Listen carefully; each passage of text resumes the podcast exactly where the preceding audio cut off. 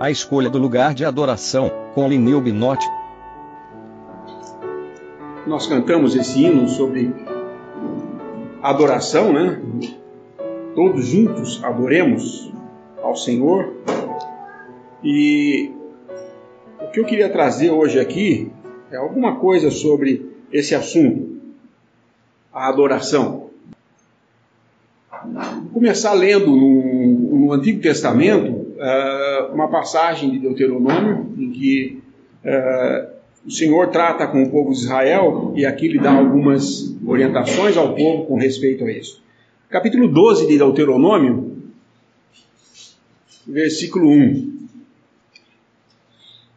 Estes são os estatutos e os juízos que tereis cuidado em fazer na terra que vos deu o Senhor, Deus de vossos pais, para o possuirdes todos os dias que viverdes sobre a terra. Totalmente destruireis todos os lugares onde as nações que, possuirei, que possuireis serviram seus deuses, sobre as altas montanhas e sobre os outeiros e debaixo de toda árvore verde. E derribareis os seus altares e quebrareis, e queimareis, eh, não, quebrareis as suas estátuas, os seus bosques queimareis a fogo, e abatereis as imagens esculpidas dos seus deuses, e apagareis o seu nome naquele lugar. Assim não fareis para com o Senhor vosso Deus, mas buscareis o lugar que o Senhor vosso Deus escolher de todas as vossas tribos, para ali pôr o seu nome e a sua habitação, e ali vireis. E ali trareis os vossos holocaustos e os vossos sacrifícios, e os vossos dízimos, e a oferta alçada da vossa mão, e os vossos votos, e as vossas ofertas voluntárias, e os primogênitos das vossas vacas e das vossas ovelhas. E ali comereis perante o Senhor, vosso Deus, e vos alegrareis em tudo em que poreis a vossa mão, vós e as vossas casas, no que te abençoar o Senhor vosso Deus. Não fareis conforme tudo o que hoje fazemos aqui, cada qual tudo o que bem parece aos seus olhos. Porque até agora não entrastes no descanso e na herança que vos dá o Senhor vosso Deus. Mas passareis o Jordão e habitareis na terra que vos fará herdar o Senhor, vosso Deus, e, por, e vos dará repouso de todos os vossos inimigos em redor, e morareis seguros. Então haverá um lugar que escolherá o Senhor, vosso Deus, que ali, para ali fazer habitar o seu nome, ali trareis tudo que vos ordeno, os vossos holocaustos, os vossos sacrifícios, os vossos dízimos, e a oferta alçada da vossa mão e toda escolha dos vossos votos que votardes ao Senhor. E vos alegrareis perante o Senhor, vosso Deus, vós e vossos filhos e vossas filhas, e o levita que está dentro das vossas portas, pois convosco não tem ele parte nem herança. Guarda-te que não ofereça os teus holocaustos em todo lugar que vires, mas no lugar que o Senhor escolher, numa das suas tribos, das tuas tribos, ali oferecerás os teus holocaustos e ali farás tudo que te ordeno. Fica bem claro, lendo essa passagem, que, uh, com respeito a Israel, Deus dá as instruções de que eles iriam entrar numa terra agora, como ele havia prometido, depois de 40 anos eles iam atravessar o Jordão e entrar nessa terra. 40 anos esse que demorou por causa da desobediência deles. O tempo era para ser menor. Mas eles, então, iam agora entrar numa terra, porém, não era para fazer como eles queriam fazer. Não existia da parte de Deus a liberação, por assim dizer, agora vocês vão e façam conforme está no coração de vocês. Isso é um princípio que nós vamos ver na palavra uh, do que como Deus trata o seu povo. Nós sabemos e vemos isso na prática hoje, que todos nós, ou a maioria de nós, quando ouvimos o Evangelho, nós, uh, se estávamos numa religião e ouvimos o Evangelho da salvação em Cristo Jesus, tudo aquilo que nós aprendemos dessa religião, se não fosse cristã, era trazido uh, para quê? Para Deus? Para entregar para Ele como oferta? Não. Era para ser deixado de lado. Nós vemos nos primeiros versículos do capítulo 12 que ele fala: totalmente destruireis os lugares onde as nações que possuireis serviram seus deuses. E versículo 2 que eu estava lendo. E onde que eles serviam? Altas montanhas, outeiros, debaixo da árvore verde. Isso é que o homem faz na realidade. O homem religioso, ele procura um lugar agradável, um lugar de destaque, no alto das montanhas, sobre os outeiros, ou sobre uma árvore frondosa, né? Todo mundo sabe como é gostoso ficar debaixo de uma árvore, principalmente no dia de calor, de calor assim, né? Mas é isso que os homens faziam. E ali então eles levavam os seus holocaustos para, para os seus ídolos e ofereciam a Deus, ao Deus deles, aos ídolos. Porém, o que Deus estava ensinando a Israel, vocês vão entrar nessa terra, vocês vão destruir tudo isso, esquece tudo isso que eles têm. Não siga o que eles fazem. Mas também não sigam o vosso coração e façam o que vocês acharem bem em qualquer lugar. Tem um lugar específico. O lugar que eu escolher, ali será o lugar. O lugar que eu escolher. Não é a escolha do homem. Nós vemos isso no primeiro sacrifício mencionado na Bíblia, depois que o Senhor uh, matou aquele animal para vestir Adão e Eva. O primeiro sacrifício que um homem oferece a Deus é mostrado quando Abel e Caim vão oferecer. E aí nós já vemos a diferença entre oferecer de acordo com o que Deus pediu e oferecer de acordo com o que você acha que deve fazer. Caim foi oferecer do que ele achou que devia fazer, porque a instrução dada a ele por seu pai Adão é de que tinha que sacrificar um animal, porque ele tinha visto Deus fazer isso. Com o seu pecado, com a sua desobediência, entrou a morte no mundo. E a vergonha eles se cobriram, tentaram se cobrir inicialmente com folhas de barreira, mas estavam tão bem cobertos na sua consciência que quando ouviram a voz de Deus se esconderam. Por que se esconderam se eles tinham se coberto? Porque eles sabiam que aquilo ali não estava cobrindo mesmo. Existia um outro problema ali a ser tratado. Havia necessidade de remissão. Somente uma, uma folha não cobriria o pecado que eles haviam cometido havia necessidade de derramamento de sangue. Então Deus vai, busca o homem, como é até hoje. Deus sempre que busca o homem, não há nenhum justo, não há sequer um que busque a Deus, é Deus que busca o homem. Ninguém vai chegar nos céus e falar: Cheguei aqui porque te busquei. Não, cheguei aqui porque Deus me achou, Deus me trouxe.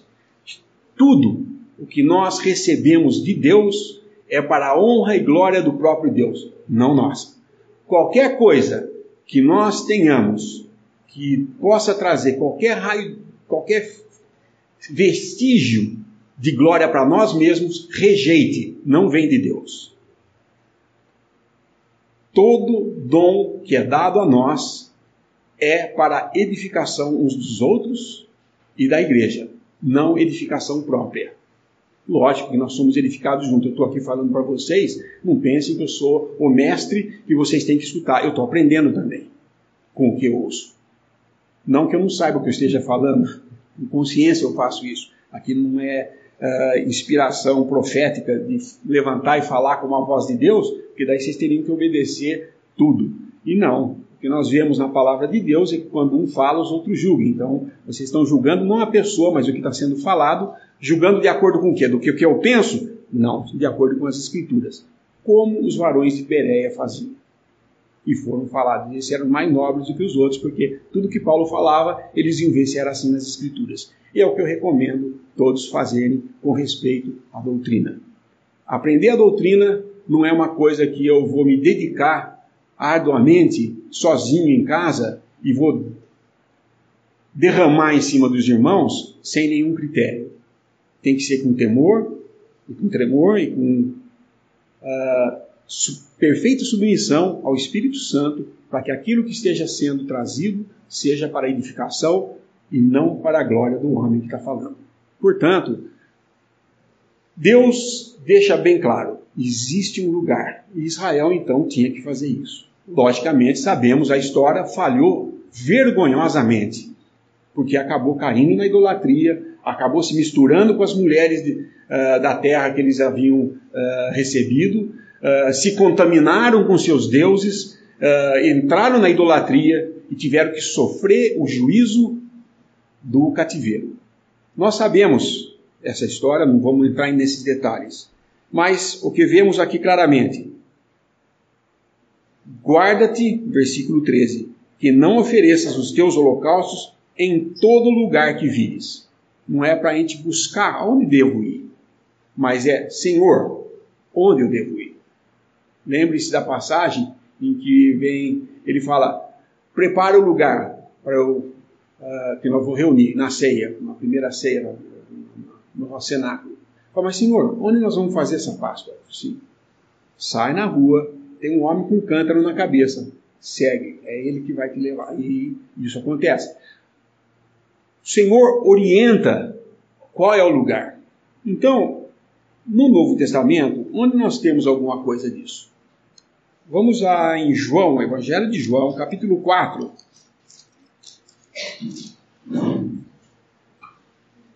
João capítulo 4, uma passagem bem conhecida de, da maioria ou de todos, versículo 1. E quando o Senhor veio a saber que os fariseus tinham ouvido que Jesus fazia e batizava mais discípulos do que João, ainda que Jesus mesmo não batizava mais os seus discípulos, deixou a Judéia e foi outra vez para a Galiléia. E era-lhe necessário passar por Samaria. Foi, pois, a uma cidade de Samaria chamada Sicar, junto da idade que Jacó tinha dado a seu filho José. E estava ali a fonte de Jacó. Jesus, pois, cansado do caminho, assentou-se assim junto da fonte. Era já quase a hora sexta. Veio uma mulher de Samaria tirar água. Disse-lhe Jesus: Dá-me de beber. Porque os seus discípulos tinham ido à cidade comprar comida. Disse-lhe, pois, a mulher samaritana: Como sendo tu judeu, me pedes de beber a mim, que sou mulher samaritana? Porque os judeus não se comunicam com os samaritanos. Jesus respondeu e disse: se tu conheceras o dom de Deus e quem é o que te diz, dá-me de beber, tu lhe pedirias e ele te daria água viva. Disse-lhe a mulher: Senhor, tu não tens com que tirar o, com, com que atirar e o poço é fundo. Onde, pois, tens, tens a água da vida? És tu maior do que Jacó, nosso pai, que nos deu o poço, bebendo ele próprio dele, seus filhos e o seu gado? Jesus respondeu e disse-lhe: Qualquer que beber desta água tornará a ter sede. Mas aquele que beber da água que eu lhe der, nunca terá sede, porque a água que eu lhe der se fará nele uma fonte de água a jorrar para a vida eterna. Disse-lhe a mulher: Senhor, dá-me dessa água, para que não mais tenha sede e não venha aqui tirá-la. Disse-lhe Jesus: Vai, chama teu marido e vem cá. A mulher respondeu e disse: Não tenho marido. Disse-lhe Jesus: Disseste bem, não tenho marido, porque tiveste cinco maridos, o que agora tens não é teu marido. Isso disseste por verdade. Disse-lhe a mulher: Senhor, vejo que és profeta. Nossos pais adoram neste monte, e vós dizeis que é em Jerusalém o lugar onde se deve adorar. Disse-lhe Jesus: Mulher, vem a hora, creme que a hora vem em que nem neste monte, nem em Jerusalém adorareis o Pai. Vós adorais o que não sabeis. Nós adoramos o que sabemos, porque a salvação vem dos judeus. Mas a hora vem e agora é em que os verdadeiros adoradores adorarão o Pai em espírito e em verdade, porque o Pai procura a tais que assim o adorem.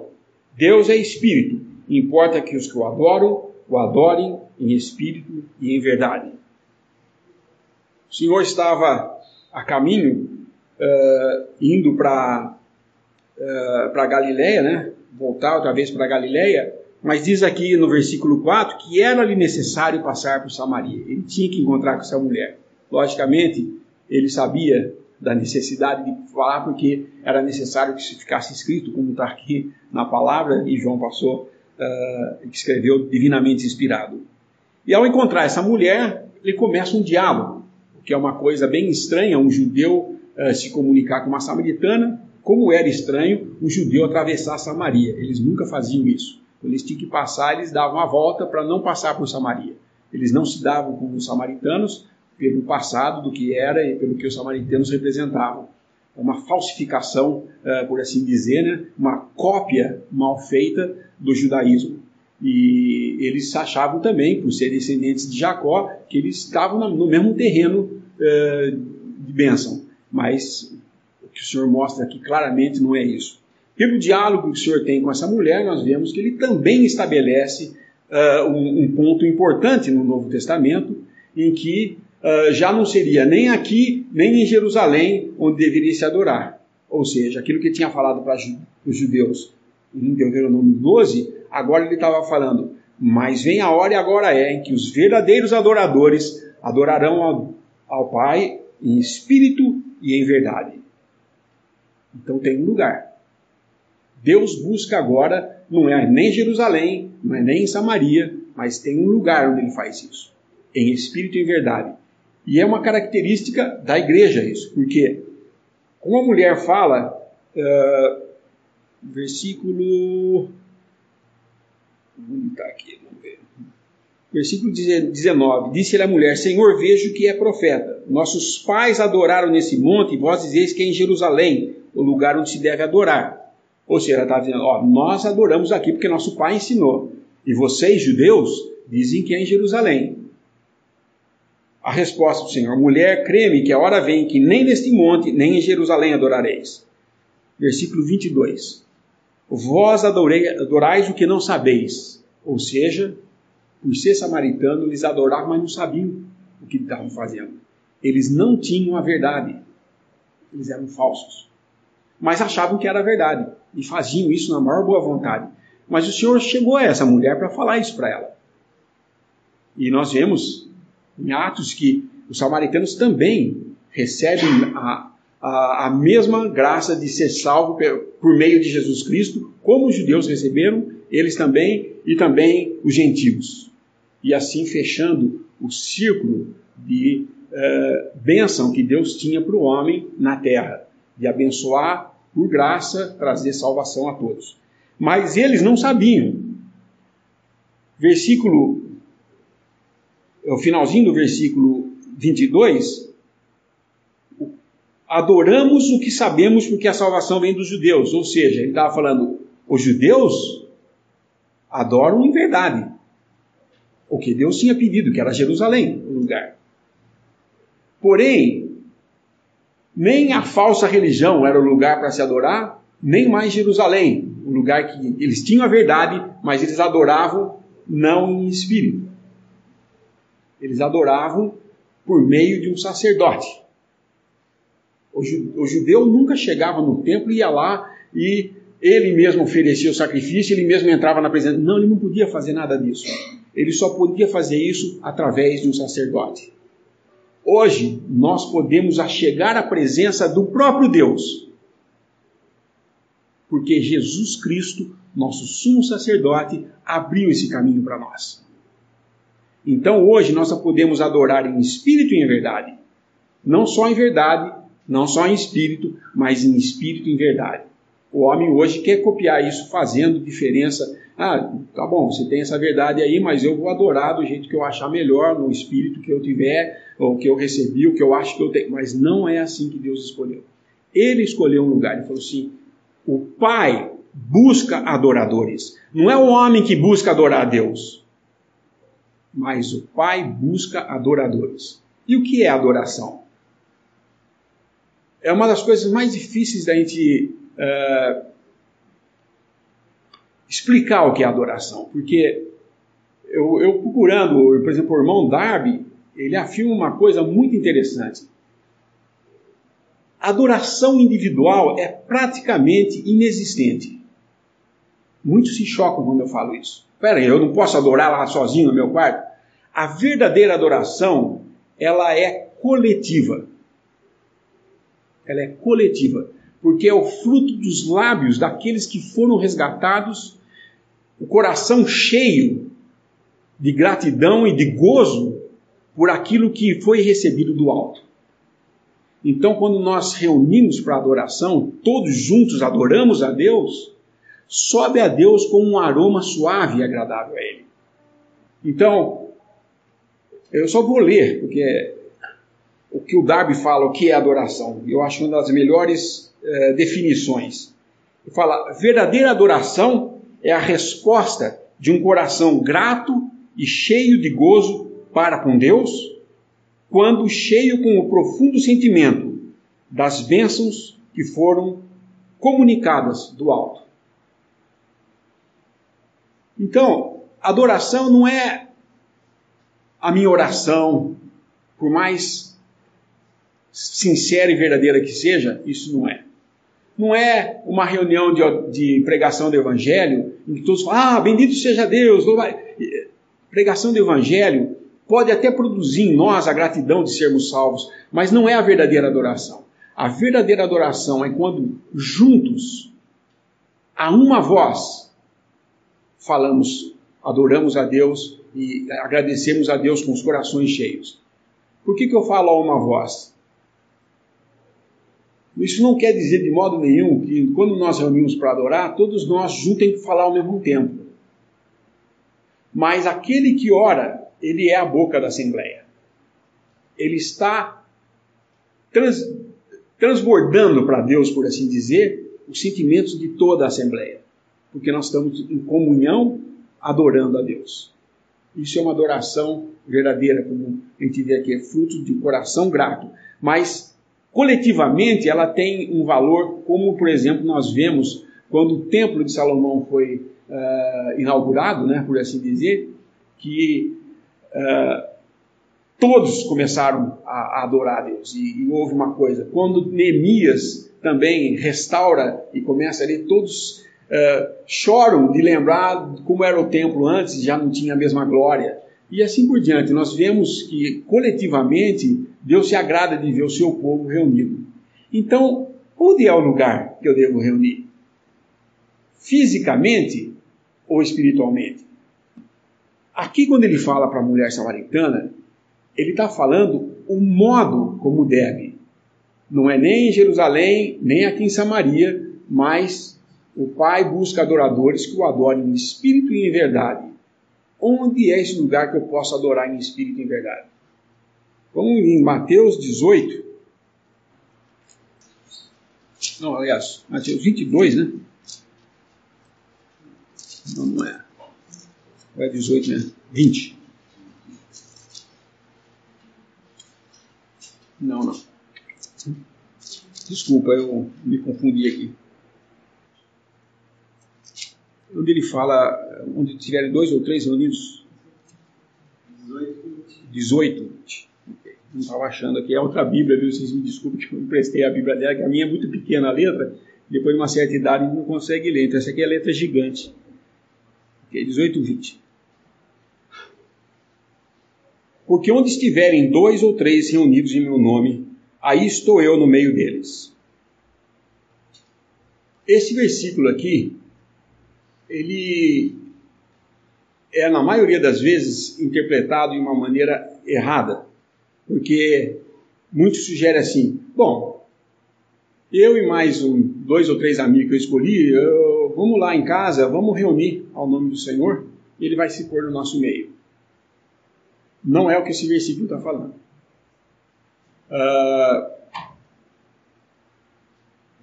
como o desejo de fazer isso não parte de mim, é Deus quem escolhe. Onde ele, seria melhor traduzido, onde for reunido dois ou três, forem reunidos dois ou três ao meu nome, e esse verbo é, é, é um tempo que nós não temos na nossa conjugação do português, né? na nossa língua não tem esse tempo de verbo. É um verbo, é, eu, não é assim, nós reunimos alguém nos reúne. Alguém de fora nos reúne para isso. E é o Senhor que nos reúne para o seu nome. Então, onde dois ou três estiverem ou forem reunidos pelo Senhor para estar lá, ali ele está no meio. Muitos contestam e falam, mas espera um pouco, você quer dizer que então ele não está em outros lugares? Só está aqui? Não é isso que nós estamos falando, não é isso que o versículo está falando. Ele está falando que o verdadeiro testemunho de Deus aqui na terra é onde ele reúne, onde ele quer, um lugar físico, dois ou três, para ali então adorarem a Deus, trazerem os, serem edificados e tudo mais, que é a assembleia reunida ao seu nome. E aí não pode haver nenhum outro nome, e nem deve haver nenhum assim, ah, eu vou onde achar melhor, eu vou buscar o meu lugar. Ele escolheu esse lugar para nós, e é onde nós devemos estar reunidos. E isso traz a responsabilidade e o exercício individual de buscar esse lugar. Buscar direção na palavra de Deus quando não conhecemos ou não sabemos. Eu vou contar um pouquinho só da história para vocês entenderem. Quando me converti, foi na época, uh, eu era bem, bem mais jovem, uh, nós éramos um grupo podemos dizer, de hippies, né? É, e nós começamos a buscar. Naquele tempo havia um, um avivamento de buscar doutrinas e alguma coisa, uh, porque muitas bandas de rock estavam procurando uh, o hinduísmo, então tinha os Hare Krishna, e tinha um e nós começamos a procurar filosofia, alguma coisa para seguir. E buscava, buscava, mas uh, nada era satisfatório, né? Até que Uh, o irmão começou a ler a Bíblia, ele veio e pregou o Evangelho para mim e outras pessoas, e nós nos convertemos, mas nós não tínhamos conhecimento de nada, então nós falamos, onde nós vamos, né? Então procuramos denominações e tudo, mas quando nós entramos em contato com algumas denominações, uh, a maioria de nós saindo da Igreja Católica, né? A gente lia a palavra e via a prática e não batia.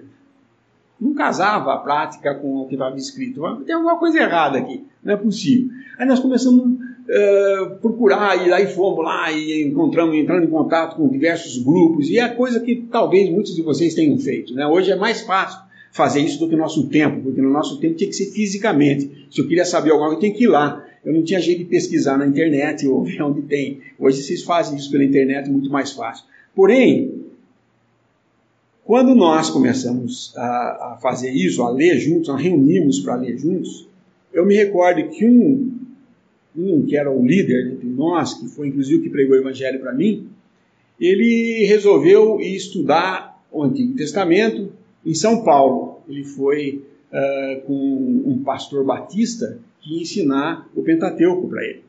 E na primeira aula que ele teve, uh, esse batista, esse pastor batista, bem conhecido, ele falou assim: olha, o melhor estudo do, Pentateuco que tem é o de Macintosh.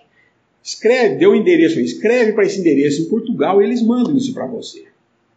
E ele chegou e voltou para Limeira e ele sabia que eu estava comprando um livro, que eu queria ler mais sobre doutrina, essas coisas. Pô, escreve você. Eu peguei e escrevi. E depois de um mês, naquele tempo demorava um mês para chegar, porque vinha por navio, era uma caixa desse tamanho assim, cheia de livros. Os do Kelly, Darby, McIntosh, estava tudo lá. Oh, que legal, começamos a ler. E aí nós começamos a reunir para ler esses livros. Uh, para encurtar a história, chegou um ponto em que falou, nós temos que decidir, porque Está escrito aqui, por exemplo, lemos a ceia do Senhor, e devíamos partir o pão. Mas se nós formos começar a partir o pão, como é que vai ser? Vamos ser mais uma seita aqui? Vamos fazer mais uma denominação? Nós não queremos isso. Daí nós orávamos e via o que o Senhor tinha para falar, até que meu irmão falou: assim, mas espera, se nós vamos, se nós reconhecemos que a cristandade se dividiu já no, em 1 Coríntios, nós vemos Paulo falando que estava acontecendo isso, uns dizendo que era de Paulo, outros de, de Pedro, outros de. Quanto mais agora, depois de quase dois mil anos, como é que está dividida a coisa? Não, nós não vamos dividir nada. Nós vamos voltar ao princípio que foi abandonado. E aí começamos a fazer isso. Nos apartamos de todas as denominações que se misturavam lá e começamos a partir o pão. E toda vez que a gente partia o pão, a gente partia todo domingo à noite, a gente orava, Senhor, se tiver mais alguém no mundo fazendo igual a gente, o Senhor mostre. E não é que bate na nossa porta uma dupla, dois irmãos que vieram visitar, depois a história é mais longa, eu posso contar, mas no final nós pedimos comunhão com eles e começamos a partir o pão. Não era onde nós escolhemos, ele escolheu e falou: é assim que vocês têm que fazer, e não é assim que nós fizemos. E hoje uh, a gente vê muitas, por causa da facilidade da internet, ficou muito mais fácil achar isso e muitas pessoas estão chegando. Então, o meu uh, convite a todos que novos que estão chegando interessados é que saibam, não é escolha própria aonde você deve ir e como você deve reunir. Não é achismo, eu acho que nós temos que fazer assim o assado. Não, é a palavra de Deus. O que fala a palavra de Deus? Se não temos luz, não criemos opiniões ou doutrinas em cima do que nós achamos. Mas é o que está escrito. E se não temos compreensão, aguardemos e exercitemos. E o Senhor vai mostrar o seu devido tempo. Ele sabe o tempo de fazer qualquer coisa. Ele soube muito bem quando ele tinha que passar por Samaria. E importava que ele fizesse isso. Porque essa mulher estava lá para ouvir isso. E realmente ela ouve uma coisa que ela foi. Poucos na palavra de Deus ouviram da boca do Senhor o que ele falou para ela. Voltando lá, só para vocês verem, no versículo 26, porque no 25 ela pergunta: Eu sei que o Messias, que se chama o Cristo, vem. Quando ele vier, nos anunciará tudo. Versículo 26 de João 4. Jesus disse-lhe: Eu o sou. Poucas vezes o Senhor falou isso para alguém aqui na terra. Eu sou. Sabe o que significa dizer eu sou? Jeová. Ele se revelou a ela, eu sou. O sumo sacerdote falou assim: se és o Cristo, fala. Não abriu a boca. Mas para essa mulher ele se revelou. E o que ela faz? Ela sai com nossa, um homem que falou tudo da minha vida. Como ele falou tudo? Ele só falou assim: traz seus, seu, seus cinco maridos. E o que você tem agora não é. Ele era algo muito mais. Assim, não fica a nossa escolha onde eu devo ir. Mas eu tenho que, em exercício, buscar através da palavra de Deus, em oração e estar. Porque se não concordo, é melhor não estar. Fazer errado, criar uma falsidade como os samaritanos fizeram, uma pseudo, um pseudo-judaísmo, nós não vamos fazer um pseudo lugar do Senhor aqui na terra e achar que estamos fazendo isso. Temos que fazer em comunhão e ouvindo o que os irmãos têm para ensinar e não comparando o que eles estão falando com o que eu sei, mas o que eles estão falando com o que a palavra diz, como os varões de Bereia. E assim, nós podemos com certeza seguir o homem com o cântaro na cabeça. E muitos falam assim: é, mas devia ser difícil achar quem era esse homem, porque quantos deviam estar fazendo isso? Eu digo, só ele. Porque não era costume dos homens carregar cântaro na cabeça, isso era obra das mulheres. Mas existia um homem carregando um cântaro no meio daquela multidão, que ficava facilmente visível, desde que você estivesse procurando, desde que estivesse sindical. Ó, segue lá. Tem um homem lá, vai lá e fala com ele, ele vai fazer tudo. E assim, Deus tem o cuidado conosco de nos trazer para estar reunidos. E hoje, com a situação que a religiosidade humana, cristandade se, se dividiu em ramificações, em absurdos, porque quando vocês pensam que vocês ouviram tudo sobre má doutrina, sobre deturpação da palavra, olha, basta se fazer o que nós fazemos de sair visitando por aí, e vocês falam, não é possível que alguém chegou a pensar coisa assim. O que é inocente com respeito às coisas de Deus, a que mal há fazer isso, pode, com o passar do tempo, por exemplo, vocês sabem como surgiu a adoração a Maria? Dizendo que ela é mãe de Deus, você sabe por que, que surgiu? Houve um concílio, o concílio era um, um agrupamento dos bispos da Igreja Católica, dos cardeais, para decidir sobre um assunto que era muito pertinente naquela época. Que existia um grande, uma grande força, um grupo chamado de gnósticos, que eles negavam, negavam que Jesus Cristo tinha vindo em carne, que ele não era, não foi gerado como homem de Maria. Ele não era Deus. Uma ramificação na cristandade, isso hoje são os testemunhos de Jeová eles usam esse concílio para dizer que nós mudamos a palavra de Deus. Só que quem mudou foram eles. Tá? Porém, o que aconteceu? esse concílio resolveu que, para que os, os gnósticos não tivessem a autoridade de dizer que Jesus não tinha vindo em carne, vamos falar que Maria era mãe de Deus, porque daí ela gerou a Deus. Um pequeno detalhe aqui, qual é o problema? Ela, ela é bendita entre as mulheres. Só que isso se transformou disso daí para que ela ressuscitou, subiu aos céus e também está lá dentro, lá nos céus. E hoje é doutrina católica que se você tem alguma coisa, algum pecado para confessar, e se você for direto a Deus, ele é um Deus vingativo e um Deus muito severo. Portanto, não vá a Deus, vá à mãe dele e peça a ela. E ela, como mulher, pede a Deus e ele tem que obedecer. Pede a Jesus e Jesus tem que obedecer. Porque ela é a mãe e ele, como filho, tem que obedecer. Como se chama isso? Heresia. Começou de um simples fato de alguém achar que ela subiu aos céus, ou que tinha que fazer, dizer que ela, ela gerou um ser uh, divino e que ela era também santa, ela não tinha pecado.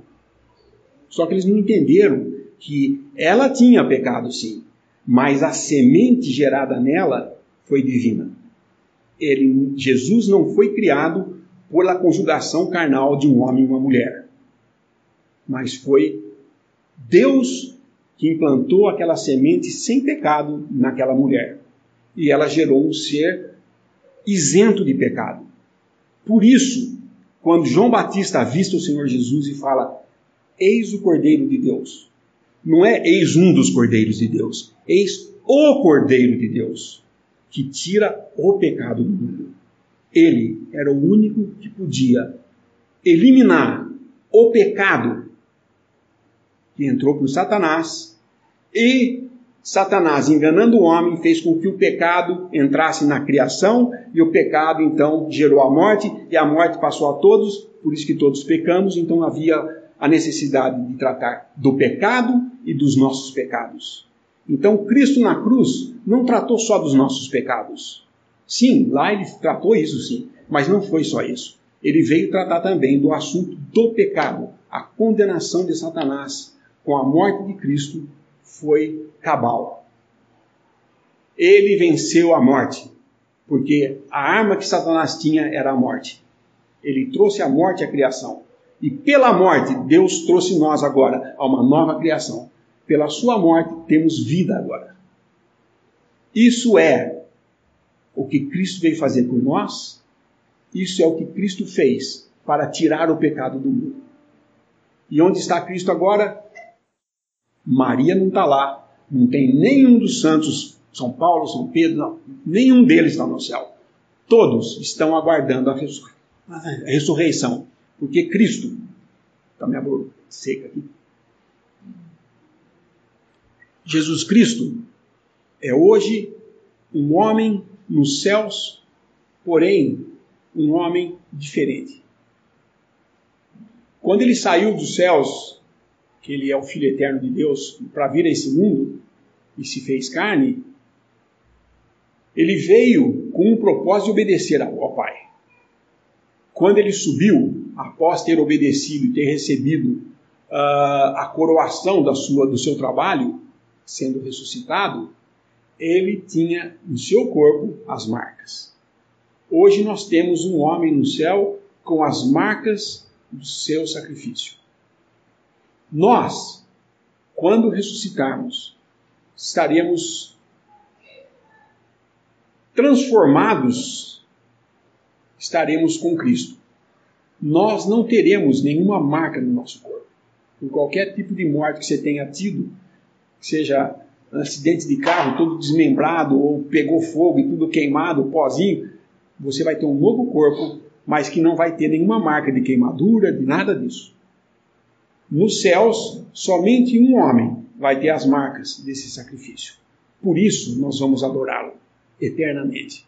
Que ele levará essas marcas eternamente. E nós somos privilegiados de ter sido trazidos para ser parte desse que é o corpo de Cristo, a igreja, a sua noiva. que aguarda a sua vinda para nos levar para estarmos então para sempre com Ele. Que privilégio nós temos de estar assim, reunidos somente a esse nome.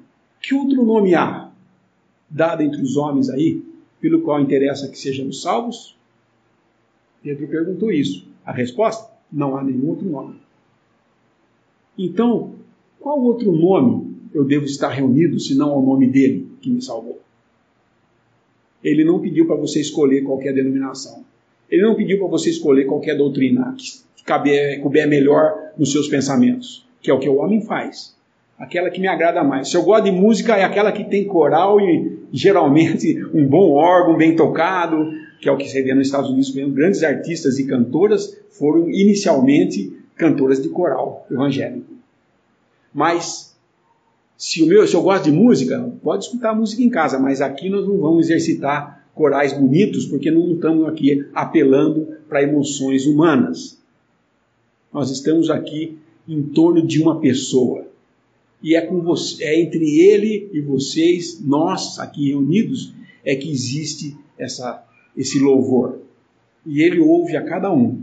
Mesmo que seja um falando, é o louvor de todos subindo. E quando cantamos, cantamos a Deus, isso é, é um louvor também. Mas a, adoração, como nós adoramos a Deus uh, em oração, quando nos ajoelhamos para orar, sabemos que estamos na presença dele. Do povo, sacrificar o animal, aspergir o sangue e entrar com incenso e entrar com muita cautela dentro do Santo dos Santos, porque se houvesse qualquer coisa de pecado, ele morreria lá dentro. Por isso que nas suas vestes existiam os sininhos que faziam barulho. Enquanto ele estivesse lá dentro se movimentando, tinha o barulho e sabiam que ele estava vivo. Conta-se, não sei se isso é verdade ou não, mas que o sumo sacerdote amarrava uma corda no seu tornozelo quando ele entrava lá, porque se ele morresse lá, tinha como puxar, porque se alguém fosse pegar lá dentro, também morreria. E isso daí é, é, não tem na Bíblia escrito isso, eu estou só me comentando e por isso que eu falo. Eu não sei até que ponto é verdade, mas os historiadores contam que eles faziam isso. Provavelmente é, é possível, porque Israel entrou num estado tão degradante de, de, de profissão uh, que o sumo sacerdote muito bem podia estar fazendo as suas picaretagens lá e não confessado nada e entrar na presença de Deus e morrer. Então esse medo que ele tinha levou a esse, esse hábito de, de guarda. Mas Deus sim havia estipulado nesse negócio dos sinos para que eles não uh, eles fizessem barulho durante o tempo que estivessem lá dentro. Uma vez por ano, em nome de todo o povo, nós temos agora um sumo sacerdote que intercede por nós, e a partir do momento que nós falamos Pai, nós estamos na presença dele. Desimpedidos. Isso é o que fala em Hebreus. Uh, entrar com ousadia, temos ousadia para entrar no Santo dos Santos. Porque Cristo morreu por nós. Assim, o que é importante para nós? Nada mais do que Cristo. Todos juntos adoremos a Ele a quem devemos. E esse dever não é no sentido que nós temos que pagar alguma coisa para Ele, não. Devemos o louvor a Ele. Isso é o que nós devemos a Deus. A adoração pelo que Ele é e pelo que Ele fez por nós e pela sua obediência ao Pai em vir a esse mundo para sofrer, morrer, ressuscitar e subir aos céus. Mas Ele vai voltar e a nossa esperança é que a qualquer momento estaremos com Ele sem ter que passar pela morte. Podemos dar graças? Nosso bendito Deus e Pai, nós agradecemos por nosso Senhor Jesus Cristo, agradecemos porque tu nos buscaste, nos trouxeste para estarmos aqui, debaixo desse único nome, o nome de nosso Senhor Jesus Cristo. Agradecemos por esse privilégio, agradecemos por todos aqui, rogamos por cada um de nós que tu estejas nos guiando nesse caminho que temos por este mundo, confiando em tua palavra, que pelo teu Espírito podemos entender. Agradecemos tudo no precioso e bendito nome do nosso Senhor Salvador Jesus. Amém. Visite respondi.com.br. Visite também 3minutos.net.